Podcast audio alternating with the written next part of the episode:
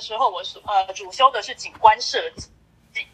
对，那之后大学毕业之后，我就跑去呃去了美国，去了日本，然后最后回来台湾的时候，从事的是婚礼计划的工作，那也包括了会场设计，那后来还学了珠宝设计，然后最后呢，因为家里家业的关系，最后还是回到了餐饮业来，也是在因缘际会之下，朋友介绍之下，然后才遇到我现在这个 partner，就是跟我们一起在房间里面这一位上。对，然后呃，我们两个对刚刚有提到说，我们是我们不是自称宅宅，我们是真的宅宅。对，就是从小就是呃，对看动漫长大，然后到现直到现在，我还是其实我现在呃在家里面开 Clubhouse，但是我电视上面播的是动画。我我是不是不应该讲这个？不会不会，非常自在，相当好。是的，对，那也就是我们今天的主题的话，就是我们现在在创业的内容，也就是说呃用 IP 所谓的动画漫画的 IP 来做商品。那同时呢，我们也会协助一些呃有兴趣做联名商品的品牌。然后来呃帮助他们一起来规划怎么样做这样子的营销。谢谢 Shanny，再来就是上的部分来吧。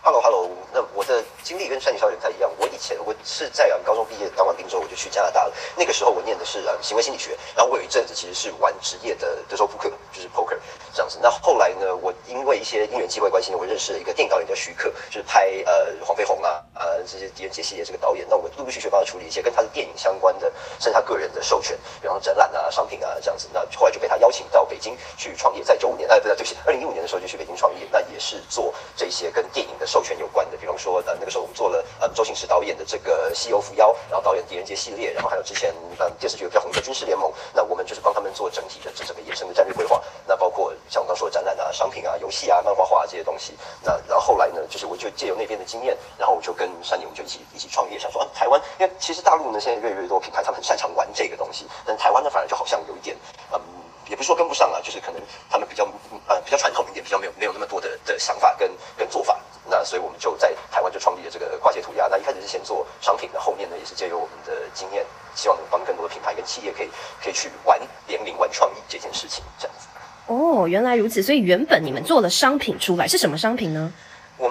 最一开始其实是朝着就是潮流服饰，因为嗯看到了很多像日本的品牌优衣库啦，台湾的嗯是呃像 Stereo 啊，他们其实在最前期在做品牌的时候，就借有很多的这些 IP 联名的，去吸引了很多这些 IP 他们原生的一些粉丝跟受众，然后借然后把他们自己的这个品牌也慢慢的打开，推他们自己的形象等等，所以我们一开始也是从这从这个角度切入，然后开始等于是有点像练手吧，这样子从从这边开始。Intellectual property，可是真正让这这个这个词红起来的呢，其实是嗯从大陆跟台湾开始，他们开始。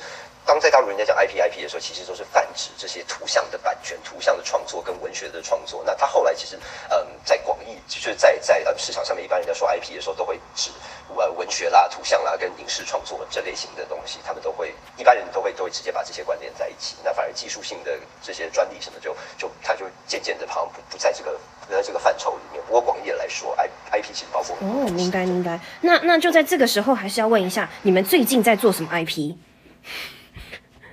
可以分享一下吗？最近好，好，呃，我们最近呢，其实呃，包括我们帮呃一些品牌，不知道怎么讲，就是帮那个嗯，也是你们觉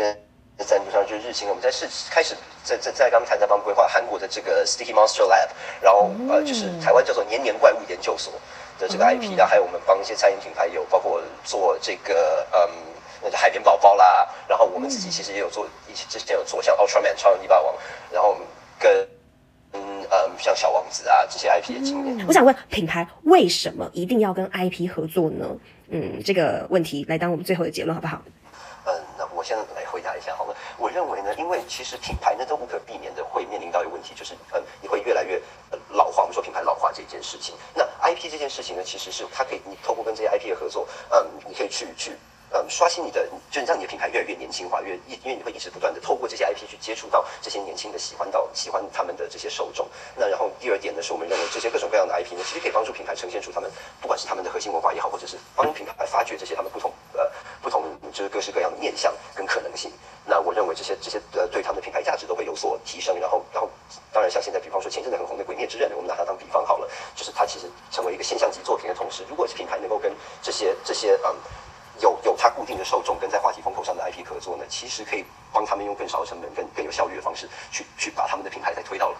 推到大众的面前，推到市场的面前，这样子，这是我的看法。好，谢谢上 Shanny 呢？啊，他已经把我要讲的话都讲完了。哈 哈我觉得你们两个真的是呃理念非常的一致，能够遇到理念相同的，我觉得合伙人这个真的很重要，而且也能够长得走得非常长久。所以在呃这个合合作的过程当中的那个分工也是非常清楚的。我来问一下，就是你们如果有机会做，但是可能还没做到，最想要跨界合作的产品是什么？好，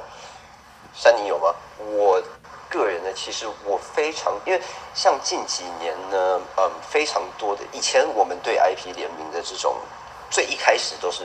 比如说路边摊或地摊的这种这种，然后这种商品，然后后面到从 Hand Ten 啊，然后再到优衣库啊，其实这几年有非常非常多的高端品牌，像包括 LV，跟比如说像像呃 Gucci 啊、Coach 这些，他们开始跟越来越多的这个这个。我们所谓的动漫开始做跨界联名了。那如果有机机会的话，我其实也很想要呃尝试一些跟这些以前很高冷的这些这这些这些品牌来合作一次，看看不知道会有什么样的火花。这样，这是我个人吧。奢侈品牌吗？是是比较偏向奢侈品吗？OK，嗯，下面如果有做奢侈品的朋友们。可以来自自动自发的来加一下 IG，可以聊一下。Shanny 呢？Shanny 呢？嗯，我的话其实也是像像讲的那些，就是希望可以做一些就是很高端的商品。对，然后其实我还有想做，我很想要做就是像一些动漫的，例如说像小叮当大雄的房间这样子的，去跟饭店业做做合作。把他们的房间，比如说呃，可能某一层的五个房间，就是变成他们五个主角，我们在漫画里面看到的那样子的房间的形态，这个我还蛮想做看看的。哇，就是把那个就是画面直接立体化，把二次元变成，这是叫三次元吗？